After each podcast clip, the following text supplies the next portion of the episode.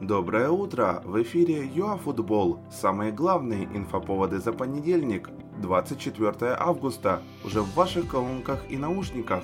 Плюс 2 в полфутболов. Схемы Карпат, Матвиенко и серия А. Поехали! Заря и Днепр-1 еще не определились с транслятором на сезон, но появилась информация, что медиагруппа 1 плюс 1 решила отказаться от трансляций футбольных матчей. По этой причине в пул телеканалов футбол ушла Десна. Также и Заря с Днепром-1 якобы подумывают о том, чтобы уйти на футболы.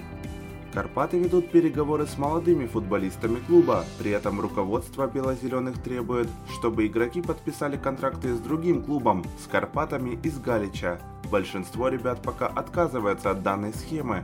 Напомним, на Карпаты наложен трансферный бан. Наполе вернется к вопросу покупки Николая Матвиенко после того, как оформит трансфер Калиду Кулибали в Манчестер Сити. Переговоры между клубами продолжаются. От Зури хотят получить за футболиста 40 миллионов евро, а горожане предлагают 30 сразу и еще 5 в качестве возможных бонусов. Нападающий «Динамо» Назарий Русин может провести следующую кампанию в аренде. На игрока претендуют «Заря» и «Днепр-1», Первую часть прошлого сезона Русин провел в аренде в Заре, где в 14 матчах забил 5 голов и отдал 4 результативных передачи.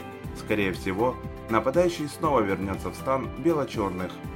ВРС заключил контракт с 29-летним Михаилом Сергейчуком. Контракт рассчитан на два года. Напомним, именно ВРС был первым профессиональным клубом в карьере нападающего. Последний сезон Михаил провел в латвийском Венспилсе. Это были все актуальные новости за понедельник, 24 августа. Именно для вас ЮАФутбол постоянно держит руку на пульсе событий.